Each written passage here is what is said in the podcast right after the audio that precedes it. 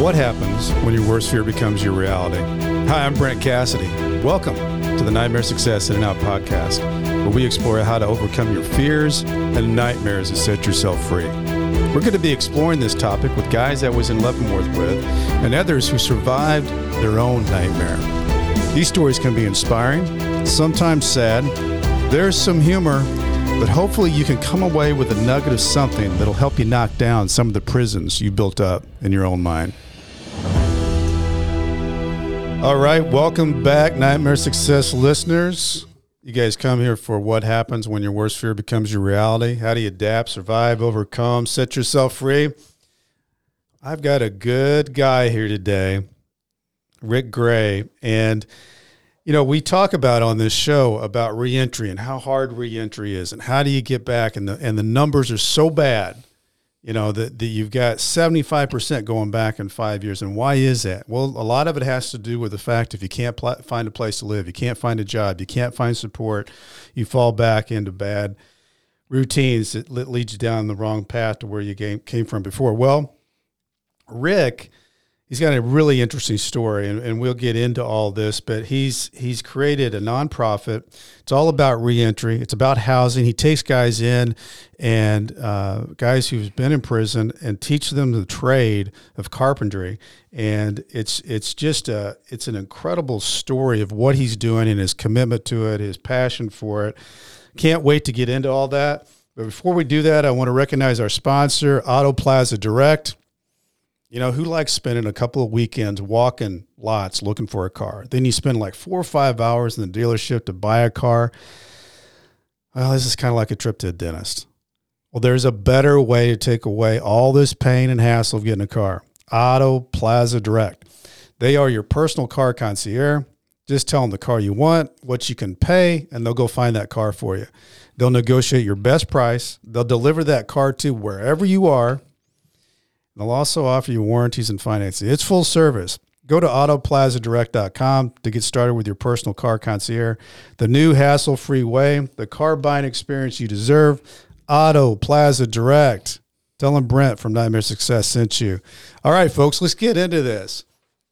Rick, man, welcome. Thank you. Brent. Glad to be for, here. Thanks for coming, man. I love your story and I love what you're doing.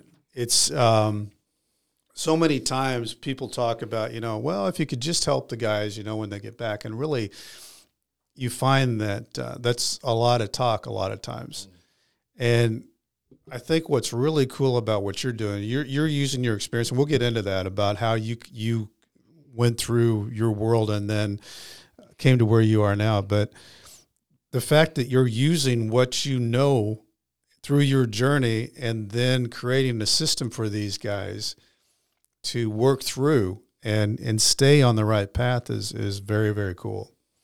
Very very cool. So let's go back rick. Where did you come from? What was what was rick doing growing up as a kid? Well it's kind of the kind of the same thing i say every time. I you know i spent a lot of my adolescent uh, youth as a young man uh, partying drinking doing drugs getting in trouble.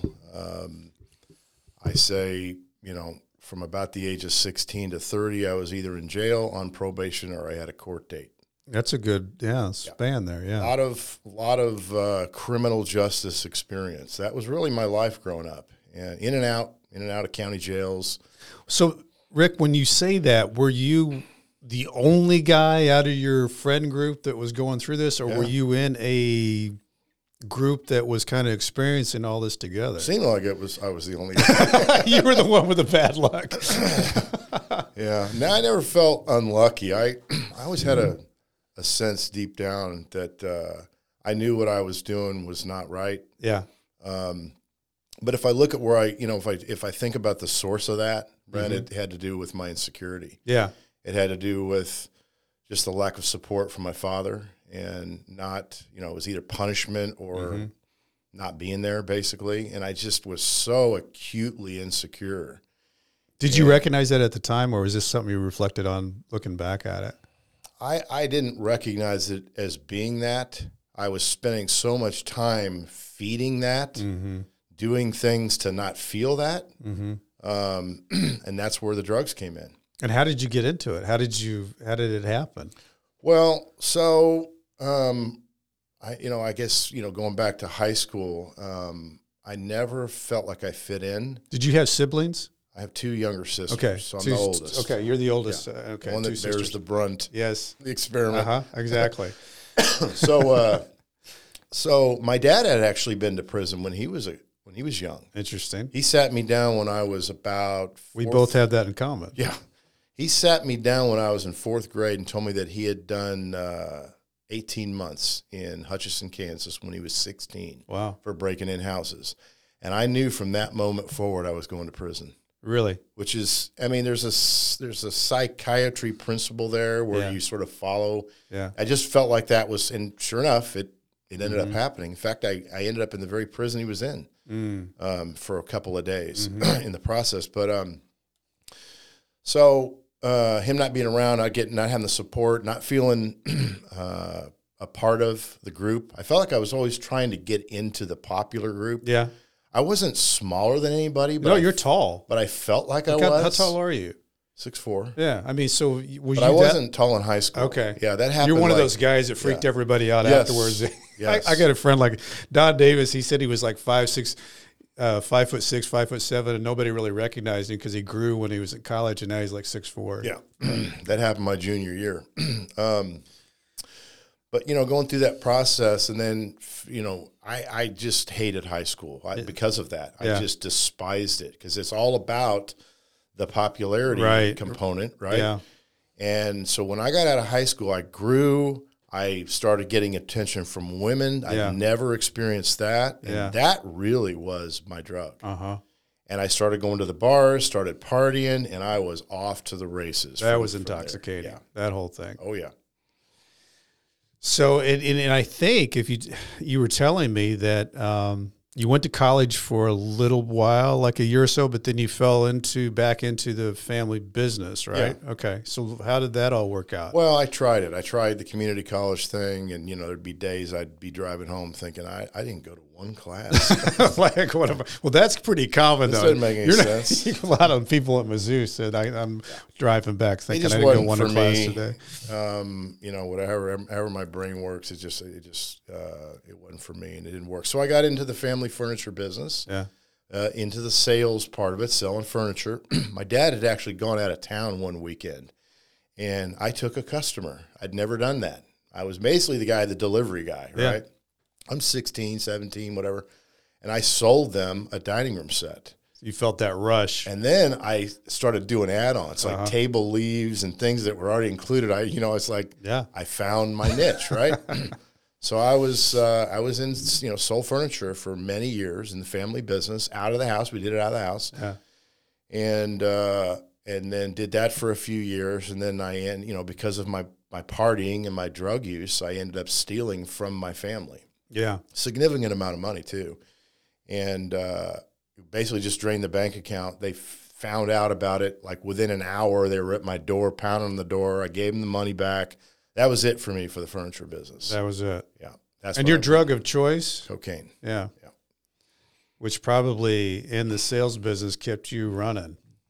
Never did it during the daytime. Just Never- at, just no. Oh, was- that's right. You said that you you would just go out and say I'm not doing anything, have a few drinks, Yeah. and it would lead into that. Yeah, that really was the powerlessness of it. Yeah. Right. I knew that it was causing me all of the problems that I was having, mm-hmm. and I would go out at night trying to, you know, in in my insecurity, trying to feed that. Mm-hmm. I'd end up drinking, which then you know turns that all the Yeah. you know the Takes good away all your decision makers inhibitions. off, Yeah. And then we're doing drugs before long, and now I'm writing bad checks. You know, my dad had some old company checks. I would forge those, and and that was sort of my thing was was uh, bad checks to support my habit, That was it. and that's what ended me up in me ended me. So how did that happen? When that when that nightmare landed on you and you're writing these bad checks, I guess you're assuming that that's that's a short term win. sure. Uh, did they just come knock on your door one day and say, "Hey, by the way, Rick, you you've written some bad checks. Come with us," or what? What happened? Well, that's an interesting story because um, I- you know I was becoming well known in my town in Kansas City, where I was from. I ended up on Kansas City's top ten most wanted list Let's talk about that. for probation violation. you Sounds a lot scarier than It it does. is. It sounds. My dad called me and said, "Well, you made the paper." so he's like, "When is this saga going to end?" Yeah. But I, I should add, um, and I'm going to probably talk about this a lot throughout, as it relates to my own life, Mm-hmm. as it relates to these guys that I try to help, and as it relates to why what we're doing is not working. Mm-hmm. Right? It's one word: enable. right. My father was never there growing up, but when my parents got divorced, he was there to the point of enabling, to where he was paying for the lawyers. And to be fair, I was pretty convincing. Look, I'm I'm so sorry. Please help me, Yeah. bail me out of this. I won't do it. And I meant be- well, it's a tough position for a parent. Yeah. You know, want to you want to help. well, you know what I realized years later, Brent, is that he really wasn't doing it for me. Mm-hmm. He was doing it to assuage guilt, Yeah, to not have his son sit in jail. sure. which was the hard. That's why they call it tough love. Mm-hmm. Not because you're hard on the person, it's because it's tough to love that way, mm-hmm. right? So um, he enabled me. That's a good me. point. I never thought of it like that. Yeah, he enabled me for many years, and when it got too big, where he it was just too much money, he couldn't afford it. He stopped. Boom, got sober. Haven't drank use since 28 years. Now, I should say I did have to go on to prison to drive that message home. Mm-hmm. And I can tell you that had I not gone to prison, I'd be dead today. My body needed to go to that building. I needed to experience that. But just purely by God's grace and mercy, I, I only did four months on a four year sentence. So that, that was my wake up call. So, um, how did it come about? So you you you're writing bad checks. D- how did that happen? Did Yeah. they just they just come to you and say, "Hey, Rick, by the way, you're writing bad checks. come down and we've got to talk." Now to you." that's a funny story. So um, I had uh, I'd gotten arrested for hitting a guy on a golf course. oh, really? I was taking Was steroids. it just too slow? He was too slow. he was too slow. I was taking steroids. I'm in my mid twenties at the point at that point, and we kind of got into it, and I ended up shoving him. And uh, by the time I got up to the clubhouse, there was 20 cops cars in the parking lot. At the golf course. They arrested me, went to jail, had to stay overnight and see the judge the next morning. Yeah. And I mean, I, I was in pretty good shape. It didn't mm-hmm. look good. The guy was an older guy. Mm-hmm. And so I ended up going through a process with him of battery through multiple court cases. Mm. And I got to the end, and he was at every court date. He wanted my behind. Yeah. Rightfully so. Yeah. I humiliated him in front of his friends yeah. shoved him really hard to the point where he fell down and like did a somersault. Okay. And uh, so I get to this final court date and I get probation. And I had no, and I mean, it was, you know, that little door, that little turnstile that you walk through? Mm-hmm. That wasn't even closed behind me when I heard the prosecutor lean over to the guy and say, Don't worry about it. We're going to charge him with felony forgery today. Oh man. So I was out of trouble and back in worse trouble in like 30 seconds. That meant they knew about the checks. They had put the dots together, Yeah. and I ended up turning myself in, and that started the process of, you know, I think I ended up on that case getting to one to five, and I did like 90 days, got released, um, and then I and I tested positive again for drugs, and I stopped going to see my parole officer because I knew I was going to go to prison if I mm-hmm. did. Right. And in that period, I haven't talked about this stuff in a while. In that period, I got pulled over one night going to buy crack at 10 o'clock at night, driving 100 miles an hour down a street like Manchester here. Oh wow. Got pulled over, knew I had warrants. For those down in the Cayman Islands listening, Manchester is a very busy street. Yeah, right. Very busy street, but not so much at 10 o'clock at night. Not at So night, all right. You stand out when Yeah. you're doing 90 plus on Manchester. Yes. So I get pulled over. The, the uh, police officer comes over, gets my ID. He walks back. I take off. He chases me. I think I get away. I pull into the parking space where I was living in the apartment complex. I thought I got away, got inside. My girlfriend and I in there. Sat in there for about a half hour, 45 minutes. Nothing, nothing. We're good. Did the drugs all night. As soon as the sun came up, pounding on the door, I hear the walkie talkies, the keys jingling. Mm-hmm. They're outside. And they said, Well, we're just going to sit out here and wait for him. and I'm calling all my family, telling them I'm going away, and I've been doing drugs all night, so I'm not I'm Yeah, not not right. feeling great.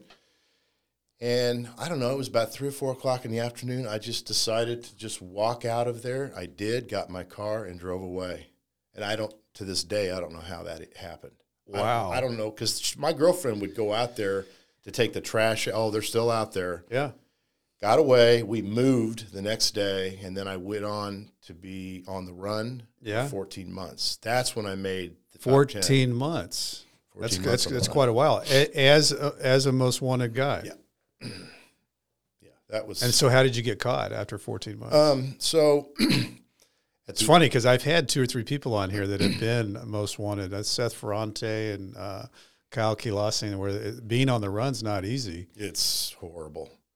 It's just, I mean, and there's times when I'm, and I always, I always in my heart wanted to do the right thing. Yeah. I think the message for this stuff, for, at least for me, someone with drugs and alcohol, is it doesn't matter how much you want to. I'm powerless over it. Yeah. I knew I would go to prison and did drugs anyway. If that not powerless, I don't know what is. Yeah. Right. so at the end of that 14 months, I had went out one night, got drugs, went back, stayed up two nights in a row. I'd never done that. Mm-hmm. And I'm hearing things outside, the police, you know, open up, sheriff's department, which is none of it was real, right? It was all the paranoia Right. Paranoia. and I just that I couldn't take it. That was it. I turned myself in next that Monday. Got you know did six months in the county jail, Yeah. and then got released to a work release program four months, Yeah. and in that four months got sent to Dodge City, Kansas for 30, 30 days inpatient treatment. So I was off the street eleven months. Got released to an Oxford house and drank and used drugs within two weeks of being out. Wow. And it was a decision that Well, I, I was going to ask you about that because you're going through some treatment programs. Are you feeling different? Are you feeling like this is just a hassle that I'm having to do because these guys are putting me through this? No, that's a great question. Um, I always say that I I legitimately wanted to stop, like within like the year or two when I really did, but I couldn't. So when I was in treatment, I meant it. I thought I was good. I was taking it in. I was doing everything they asked, and that's always been the case with me. Like you know, when I had checks, Mm-hmm. I could have I could have run up a million dollars Right. end up it ended up being 10 grand because i just it was enough to just be able to get support by. yeah Yeah. i wasn't there trying to create a retirement plan Right. You were just I supporting your habit. Yeah. i felt remorse i knew i was doing the wrong thing i would i would steal things and pawn them with my driver's license here's a felony here's where i live i mean it was all impulsive yeah. it was the impulsivity of Had to have it right now. Yeah. and you could make the case that i wanted to get caught Yeah. you know you Maybe really- you did. you, I, you maybe really you didn't could. know it, but maybe you did. Because you said it saved your life, so maybe you, were- you were looking for something to, to hold on to. It that would- did, no doubt. But the but the variable is that I hadn't surrendered. Mm-hmm. And when I tested positive uh, again after doing that, after being off the street for eleven months, Mhm. I had I had You said it's two weeks after that? I well I drank and used two weeks after, but I skated through a few of the tests. I beat it just guzzling Yeah. water and Yeah. and then what got me was my sobriety date is December thirtieth, nineteen ninety four. That's a long time ago. That's New Year's Eve Eve, which is hilarious if you think about it. Pre-party, right? Slept Yeah, right through New Everything. Year's Eve. Exactly. but I got called in for a surprise test that that Monday, two days later, and failed it. Yeah. And went in to see my PO, and she said, "Rick, when are you going to get honest with me about your drug use?" And it was, it was. I remember like it was yesterday. It was like the scales fell from my eyes. I couldn't believe that I had risked this. That I I knew these judges wouldn't give me another chance, Mm. And I did it anyway. And she said, you know, I started, you know, trying to give her my sales. She said, I don't want to hear it. I'll see you at two months before your first court date. Your actions will speak. Mm. And I had done a lot of AA meetings, NA meetings, court ordered stuff, treatment twice. I had a lot of experience with it, but I wasn't all in. I was half measuring, as we say. I was Yeah. doing the parts I wanted to do, not doing the parts I didn't want to do. and not being honest, Mm-hmm. and that's why I was not getting sober. That's why I wasn't staying sober. Yeah. And so when I went to prison, that was different. I had a moment. Um, I'd gone to an AA meeting in the county jail, waiting to go to my first revocation hearing, looking at four years in prison. So I had all the pressure you could imagine, Thinking about all that. all that on my back. It was a great motivator, mm-hmm. right? and I had this moment where I came back to my cell and I, I just remember they closed the door and it has that little glass window and I saw my reflection and it struck me the difference between how smart I was, thought I was, mm-hmm. and how nothing I had ever done had worked. And just just the universe in between those two points. And I literally just turned around, fell to my knees, which I'd done a million times before. Mm-hmm. Crisis Christian foxhole prayers, right? Yeah. This was different. This was, you know, I give, I surrender. My way's not working. I admit it. I'm an alcoholic. At. I admit it to you, to my God, to me. And I said, I, I need a miracle Yeah. and I will do the footwork. I never said that. I never talked about my part Right. Really committed. and then did my part, you know. and I got off my knees and the doors flew open. I did four months on a four year sentence. I got out of prison. Uh, all the cases that I had that I had gotten reinstated on just went away. Mm. All the restitution gone. I mean, it was a fresh start. I had one year of parole. It was nothing. Mm-hmm. Got right back into recovery, AA, going to meetings every day. You know, doing it, doing the deal, doing it the way you're described. And you found good support there. I'm, Oh, I'm- yeah. Yeah. I found people that had what I wanted. Mm-hmm. They were able to really do it and not, you know, to stay sober. Yeah. that you was were shocking seeing to me. success. Yeah. Right. And just immersing myself in that. Mm-hmm. Um, one of the things I talk with these guys a lot about at the prison where I go and also on the job is that you have to just flush your old life, Mm-hmm. all of it. You go to a barber shop enough times, you're going to get a haircut. Mm-hmm. So that's what I did. I just lived at the at the AA club in Kansas City, where I'm from. Did that for a couple years, and uh, and then I was asked to come back into the family business, and that's why I moved to St. Louis. Interesting. So, when you came back into the family business, were was who all was involved in the family business at that time? So, for for years, Like it how many? How long had it been? It's like since you went out of the family business and coming back into the So family. that would have been um, probably about seven years. I okay. So it out. had been a while. yeah, yeah. Got kicked out. Went to became a framing carpenter. Yeah. which a lot of these, you know, that's sort of a magnet for alcoholics Sure. and addicts because there's no accountability. Yeah. You get fired and you walk across the street and work there, you know. Yeah. um, but I always when I when I talk about this and I and I do often, um, I didn't get asked to come back into the family business on day one. Mm. It was 18 months after After you put out, in all the work. after I was out. Yeah. I went back to carpentry from prison. Went back to the same job, the same boss, Where were you living?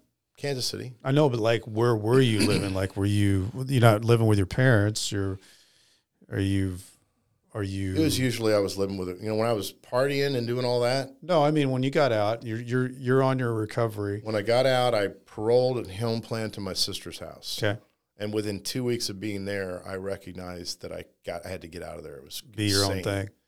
So I went up to the AA club, posted I need a roommate. By the end of that meeting, I had a place to live. The reason I ask you that is because I think that's such an important step too. If you find you know th- that that midway point where you're needing support, you want to be on your own. How do you get there? You went and posted, and and you went with somebody who was part of that group. That's true, but the, that's not the reason. No, The reason is that I was doing the footwork. you were doing the footwork, right? Once I started doing the footwork and taking the action and doing the things I needed to do to address the issues that caused me to go to prison Yeah. and caused me to have all the difficulties in my life, once I started doing my part, things just started kind of falling falling in into place. Yeah. I mean, it was just talking about that with a guy. I mean, it was shocking to me how fast my life got. Things good. happen. Yeah. Okay, so you, let's talk a little bit about how because there's been some time between all this, but you when was it that you found this passion for constructing futures? Like because you were in the furniture business and but you have this background being able to be in construction and renovation. When did you put all that together? So um, the passion really began for me um, as a result of what we're called to do. Part of that footwork is to carry the message, mm-hmm. have a service commitment. That's one of the mandates, not mandates, but it's one of the guidelines of the few things you have to do when you're in recovery. Mm-hmm. And the obvious thing for me would be to carry a message back to the place where I had my experience. Sure. So when they let me out of prison, I had one year of parole. I couldn't do anything related to that for that one year. Mm-hmm. Um, but I was doing things. I was going to treatment centers and speaking, just mm. doing that, speaking to kids, telling my testimony, even though it was a short one. What was your message? what I'm telling you today. Yeah. Which is you got to put the work in. You got to do the footwork. Mm-hmm. And that it's not a willpower thing. Everybody right. thinks it's about willpower. It's not. It's not that. Um, I say to those guys out at the prison, not wanting to go come back to prison will not necessarily keep you from coming back to prison. Yeah. So you got to change. There, there was a guy I had on. Um, he went to the prison when he was 15 years old, and he talks about that exact thing. That just to to avoid coming back to prison isn't going to save you from coming back to prison or make you a better person. You have to be a better you and and that's the change not if you go back to prison or not you become a better you sure. and, and that's what is uh, the overall evolution of who you are not coming back but just being that person and so how that happens right it's the greatest piece of wisdom that i heard in recovery was that when we were drinking and using, we always try to think our way into right action. Mm. Recovery teaches us to act our way into right thinking. Mm-hmm. And as I think about that, and I remember thinking about that, it's like clearly my thinking is messed up because my best thinking, my way, gets me locked up. right? so if I can admit that. yeah, that's a good point. Then I say, okay, how do I know what right action is? Mm-hmm. I have a mentor, a sponsor wise counsel, people that I'm bouncing things off that can say, whoa, no, that's not, I wouldn't do that. I would do this and follow that. Yeah. And the coolest thing about that I found in the beginning was I didn't even have to want to. If I just took the action, even if I really didn't want to do it, yeah. I'd still get the result. Yeah. And if I look to kind of circling back to what we started off with, the mm-hmm. reason being, and I think it's the underlying cause of everything in humanity is how we view ourselves. Right? Sure. The insecurity was healed and changed. I acted my way into loving myself through the service part of recovery, yeah. at giving back, helping people sacrificially. You know, it's great to organize chairs in the meetings and empty the ashtrays yeah. back when they had ashtrays, but that's kind of you're already there, right? That's yeah. kind of the training wheels. Some point you need to get out. In fact, I don't even sponsor guys who won't do service work because mm-hmm. I know there won't be any real deep, meaningful change without. Well, I just saw you do it here today. Uh, we were, right before we got started. Um, Lynn, who works with us here, uh, was telling you about a guy that just gotten out and and needs support, and you just you know whipped out your card and said, "Give have him give me a call," and you know, but that that type of because I want to get into I, I think that you've got to get so really fills you up from what you're doing because these guys that you're helping right now with constructing futures, I'm assuming a lot of these guys don't know how to do carpentry work. That you're actually putting them into, and they probably don't even know it. You're putting them into your world, your system, and they're taking the steps that you're talking about, and that's the whole program. So, how did this start? So, you know, after parole, um, 18 months into after I got out of prison, I was asked to come back into the family furniture business and move to St. Louis. That's what brought me here. Yeah. I grew up in Kansas City. And so I came here and we had a little furniture store down here by Tucker's at 141 yeah, Mansion. That's exactly where that is. Yeah. There's a bar, there's a salon there now. Yeah. So my brother in law and my dad sort of splintered off he came here and opened that store, but he would come on the weekends. He couldn't come every, you know, all week. So mm-hmm. he needed help. I seemed like I had gotten my act together, mm-hmm. you know, and I really stressed that too. And the good thing is they did need help. They did need help. Yeah. I stress and I always make a point to say I was asked to come into the business 18 months after I was out, not day one, not week one, not week month one. You know, these things take time. I never once. I was just telling that same guy before he came in here. Um, I've never chased anything except focusing on my recovery. Everything just shows Everything up. else worked. It's a byproduct. Yeah.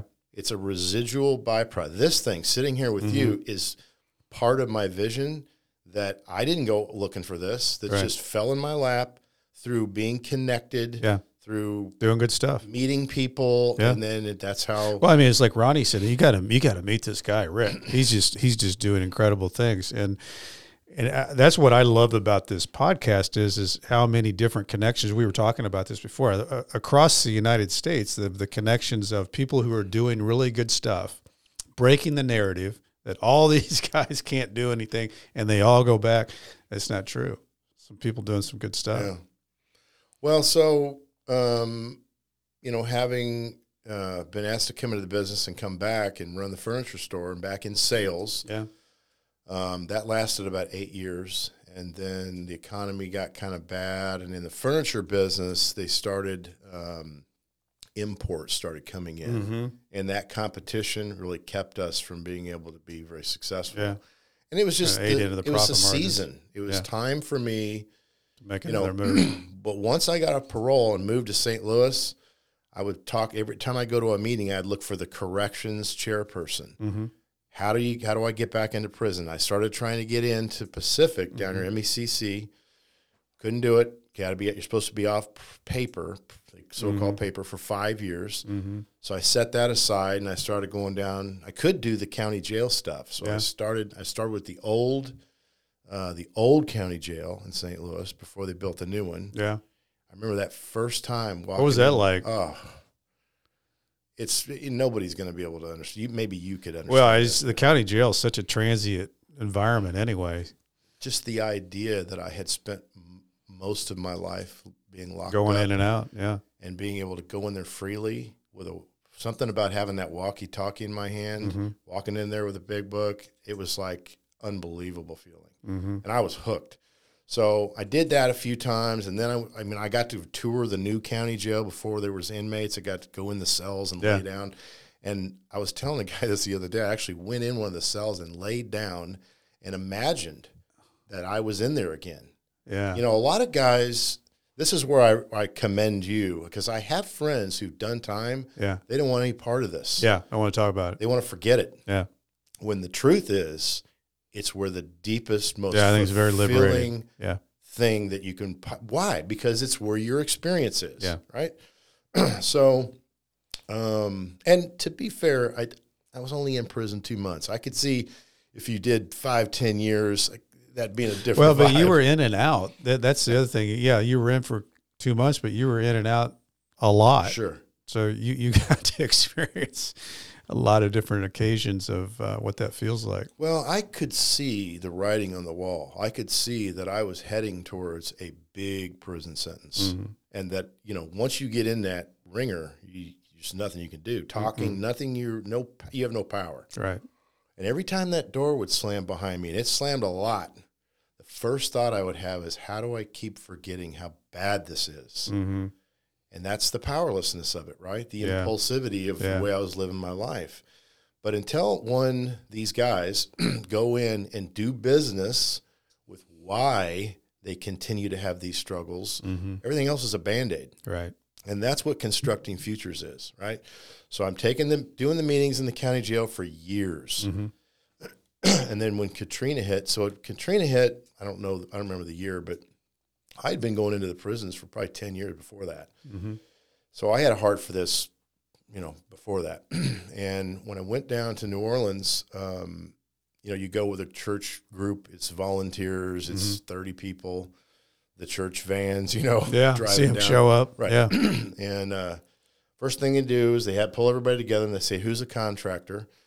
A couple guys raise, two, three guys raise their hand. I'm like, you you know what that means. You're Yeah. now the team leader. Sure. Take these five people over to this address, and you're gonna hang drywall or you're gonna paint or whatever you're gonna do, whatever the stage that house is in. and very quickly I saw I'm teaching like bankers, housewives, Yeah. car salesmen how to do how to tape in mud or how to. I thought I could do this with guys Uh-huh. coming out of prison. Um, at that point, I had left. the That's firm- interesting. The genesis of that Yeah. idea was at Katrina. You uh, Yeah. being a team leader down there. Yeah, yeah, no doubt. Wow. And so, um, at that point, I had left the family. The family business was over. That ended, and I, uh, f- me and a buddy started flipping houses. He was the money side. I was the work worker side, the contractor side. And even though we had a lot of money, in two years of working with him, we bought one house. I basically rehabbed his two of his houses and Okay. learned everything that I didn't know. I got paid to learn. I'd go to Lowe's, and at that time, you had licensed plumbers working in the plumbing aisle, Yeah. and so I just there was many men who I could look to that really played a part in teaching me. Mentoring you into Yes, this. Yeah. absolutely. And I think that's a big tip too, Rick, is that um, those answers are out there. If if you if you look and or in the right area, you know, it's, I always say if you if you find somebody that's getting it right and they know what they're doing, it's like getting the answers to the test before the test. If you just ask them, and you just are open and kind of humble yourself into that and and find the answers and just plug it into that system that you're working on, Sure. and it, it, goes. If you You got to be able to take action though. it's all about doing the footwork. Yeah. It's about just get, getting out and doing the footwork. Yeah. Maybe not even knowing where you're going, but just talking, asking questions, and that's what I did. And as a result of, in my opinion, finally in my life addressing and doing business what I needed to address and do business with, Mm-hmm. all these things got put in my life. And so I got paid well for to, in working with him for two years. And then from there, I ended up a friend of mine in recovery. He and I and another guy partnered up, and we bought some rental properties. I left that one guy, left my friend, and now you know, I that's when my company started. And then how did these guys find out? How did you let the word out that this is something for reentry, something for guys that uh, are looking for an opportunity? How did how the word get out? So I called and met with probation officers and parole officers. Love it. I got 15 of them in my phone, which is so ironic. It is And because those are the people you were fearing and they're coming after you. Well, there's so much more to this we'll get into. I actually have the warden's cell phone. That's wild. I just talked to him two days ago about getting a guy in to come to the meeting who's in town, who's a sponsee of mine in recovery, Mm-hmm. 17 years clean. And I just got his cell phone. And I mean, we're talking like you and I are Yeah. talking. I get, but that's cool though that he's he, he's the warden and he's looking for solutions too. Because there's there's a lot of that where that's not necessarily the case. No So doubt. That's a good thing. this place, what's funny about Pacific, MECC, Mm-hmm. is I came to St. Louis on Amtrak two years before I went to prison on a business trip, quote unquote, to train some people on how to do what we were doing, sell furniture. Uh, That was my dad's sort of big concept. Train them how to sell. how to do. And so I, that train drove right past that prison. Wow. And that was seven years before I ended up Yeah. getting getting clean and getting, you know, my life together. Yeah. the guy was a guard there.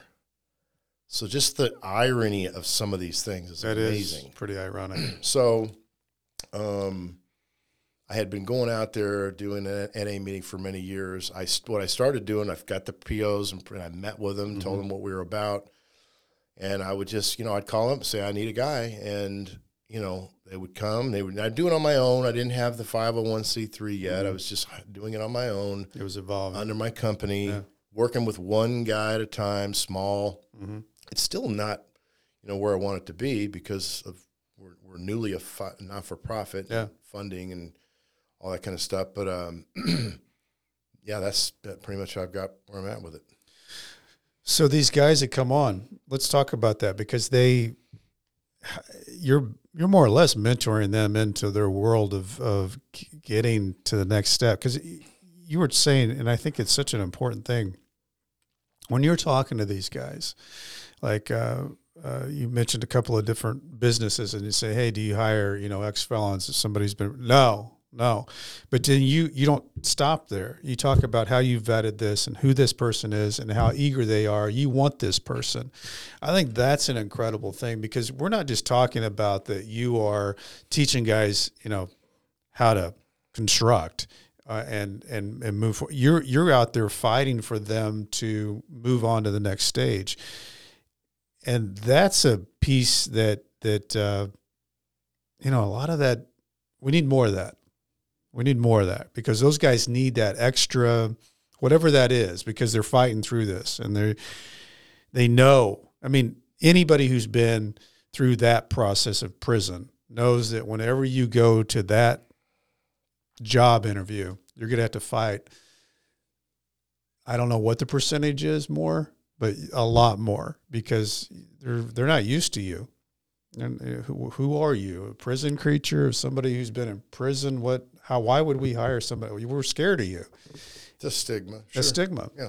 Well, that's why you know. And you're knocking the stigma off of that. Yeah. That's a well, you deal. and I were talking prior to to starting up here about, um, you know, this sort of pie chart that I developed. yes. Where yeah. you have what I, I've sort of put it into three groups, right? You know, having gone to the prison, having been in prison, Yeah. and then having gone down there now for 22 years, and having been hiring guy, you know, I have a lot of experience with this. I've lived it. I've been around it. There's a there's a percentage of men, it's small, that are have no interest in what you're doing. There's nothing you're going to do to change them. I'm, this is not for them. I bet you can tell those guys pretty quickly. very quickly. Mm-hmm. Absolutely. One, they're not in my meetings, Yeah. right? So that's the first giveaway. Right. Um, and then there's another piece of the pie that's you know a little bigger, maybe not you know as as small as the other one, but it's the group of men who say they want to change, but they're looking for a handout. Mm-hmm. They you know they, they in their mind they might believe they want to change, but they really don't want to do the work, right? Right. They're the What- what- lazy walkers. What and these are guys that you know have this victim mentality, which Yeah. I had. Everybody else's Yeah. blame. Yes. I had this too. Takes all your takes all your strength away. Yeah. So that's you take those two small pieces, and what you're left with is the is the majority, Yes. which is a large percentage of men who, if someone would just come alongside them and show them that they believe in them, Yeah. not hand them them anything, confidence. right? Not Yeah. hand them anything. I go to a story. This I go to the same story every time. I had a kid working for me who didn't have a tape measure, needed one, and I had one. I had an extra one. I was never going to touch it again. Tra- it was in the bottom of the toolbox. Mm-hmm. I dug it out. I gave it to him, and I said, "I'm taking five dollars out of your check. Mm-hmm. I don't need the five dollars, but the principle there." He's in the game. He's He committed. come into work the next day, rides the bus.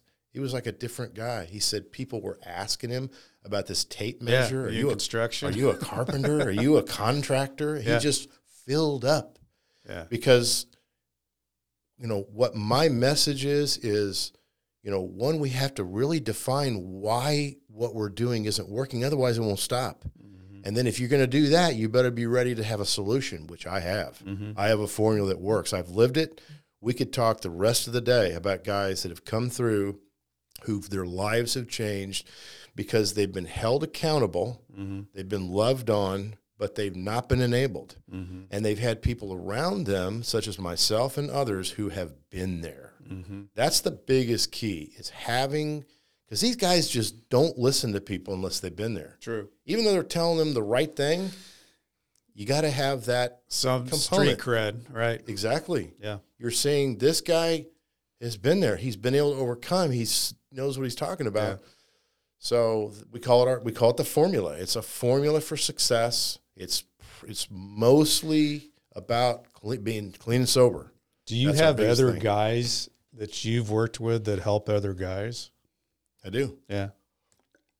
Yeah, so I have a guy who um, came to where I, f- I found him actually through my wife's from Argentina, Mm-hmm. and we've been together eleven years. She's been here uh, eight, ten years, Okay. and when she moved here, it was very difficult for her to. I mean, she could speak pretty decent English, Yeah. but leaving her family was really hard Yeah. on her.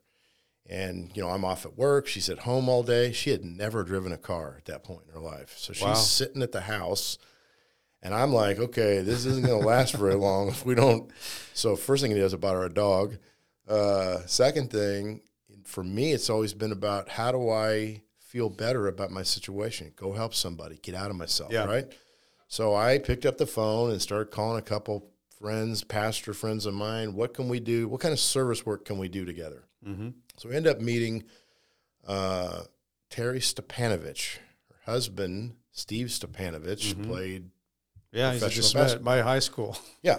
So Terry Stepanovich met her. She had a ministry at the time called Faith That Works. Mm-hmm. And they had this little thing going down, uh, this ministry down in the trailer park down there behind Chesterfield Mall, Yeah, yeah. a Hispanic outreach. So How cool my, is that? my wife and I, yeah, you can see where this is coming. Yeah. So my wife and I go on a Sunday to talk to her, and we walk in there, and she's telling him about these two trailers and the work that needs to be done, and I'm there to possibly help her with some of that. Mm-hmm. And this uh, Mexican gentleman walks in and starts speaking Spanish, and my wife translated, and you could see my wife just like Like plugged in. fill up. Yep. She, my wife, ended up working there that's so cool. uh, for the ESL classes and watching kids. Sure. it was so it was so Connected that- to the dots. when that first meeting was wrapping up, um, I was looking for a card. I didn't have any Arrowhead contracting cards. I all I had was constructing futures. So of course I'm handing it to her and giving her the elevator Sure. pitch. Everybody, Why I, wouldn't you? oh yeah, everybody that knows me, that's all I talk about. um, and she said, you know, my brother just got out, he's sitting over here at my aunt's. I'm really worried about him. He's isolating. He's only been out a couple months. I said, well, have him call me. Yeah, I didn't call him, just like I didn't ask Yeah. her. have him call me. have him call me. It's that first step. Right. he did. And I ended up sponsoring him. And um, we found out very quickly that we had a lot of the same interests sports. Mm-hmm. He's a golfer. I'm a golfer. Started playing golf together. I hired him. Mm-hmm. He's been with me now 10 years. Wow. He, his story is hilarious. And, and you'll, I'll, I'll give you his number. He, I'm sure he'd be Oh yeah, he'd be a on. good guest. Um, he said, when I went out, he said, if you'd have told me when I went out that Friday night that I wasn't going to come home for five years, I never would have believed You know, he'll, and he'll tell you, he got in a police chase and, you know, off, Yeah, no. Well, off, gone, throw away the key. Um, but this guy has, he's become my pal. yeah. I always wanted a pal. He's Yeah. my pal. And uh, I mean, he he's my right hand man. He's running stuff. He's doing That's things great. for constructing futures. He's at the point where he could go have his own company Sure. and double his income. Yeah. I could. I could triple my income. Well, I was going to ask you that. What what's what's your because I you know you've got you've got all the pieces here. What what do you what do you want this to grow up and be? the vision. If it would all if it would all be what you wanted it to be. the conf, the vision for constructive Yeah. futures is to have men who previously been incarcerated Yeah. um, rehabbing and renovating the blighted areas of St. Louis. Yeah.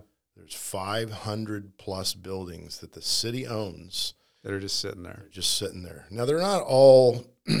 I mean, you can't say it's 500. It's probably 250, 300. That's still a lot. That's a lot. Yeah. And if you think about the idea of affecting recidivism Yeah. and cleaning up these areas of St. Louis, where It's a you can win for create everybody housing, possibly create housing for the very men that that need it. right. Yep. So that's the ultimate goal. And uh, I don't, you know, I've committed my life to this. No, I can tell you got a real passion for it, and I, I just it's things like the, the reason I ask you what your ultimate goal is because these are the type of things, Rick. If they're duplicated, and this is something that could duplicate beyond St. Louis, uh, it's got some real.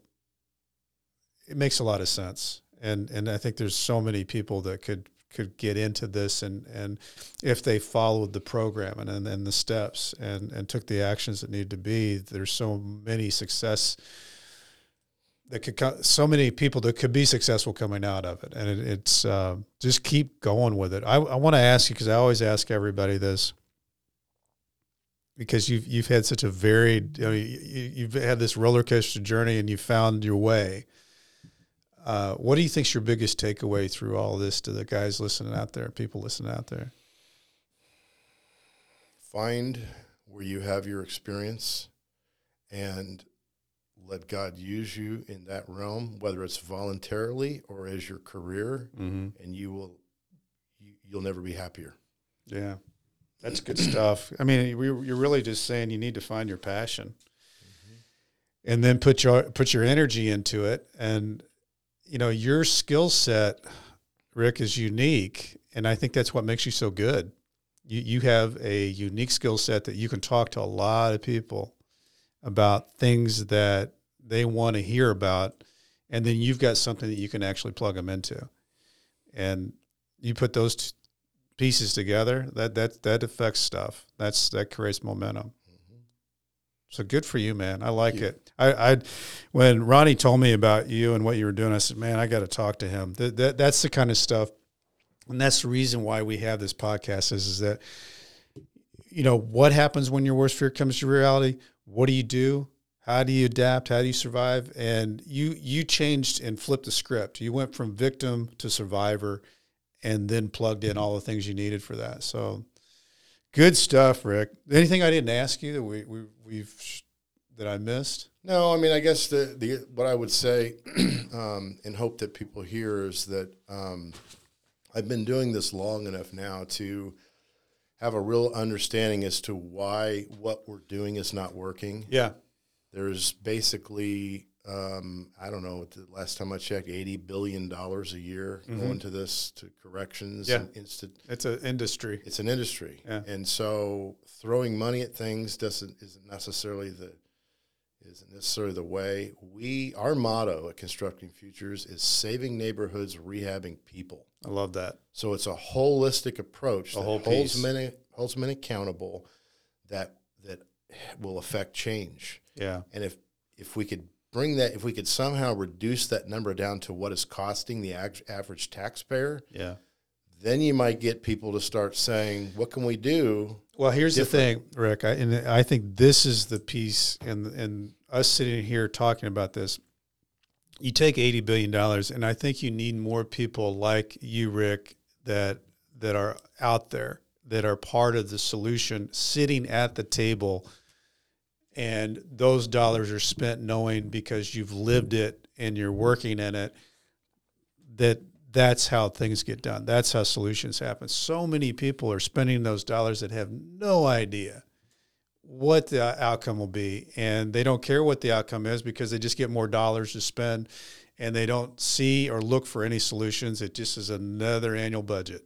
Well, plus you also what you add to that is the level of crime Yeah, and the difficulty in you know it makes things cost more. Yeah. it's everything comes down to you know this affects crime rate. yes, absolutely. You get guys to stop committing crimes. That's a good thing. It's a great thing for society. Absolutely.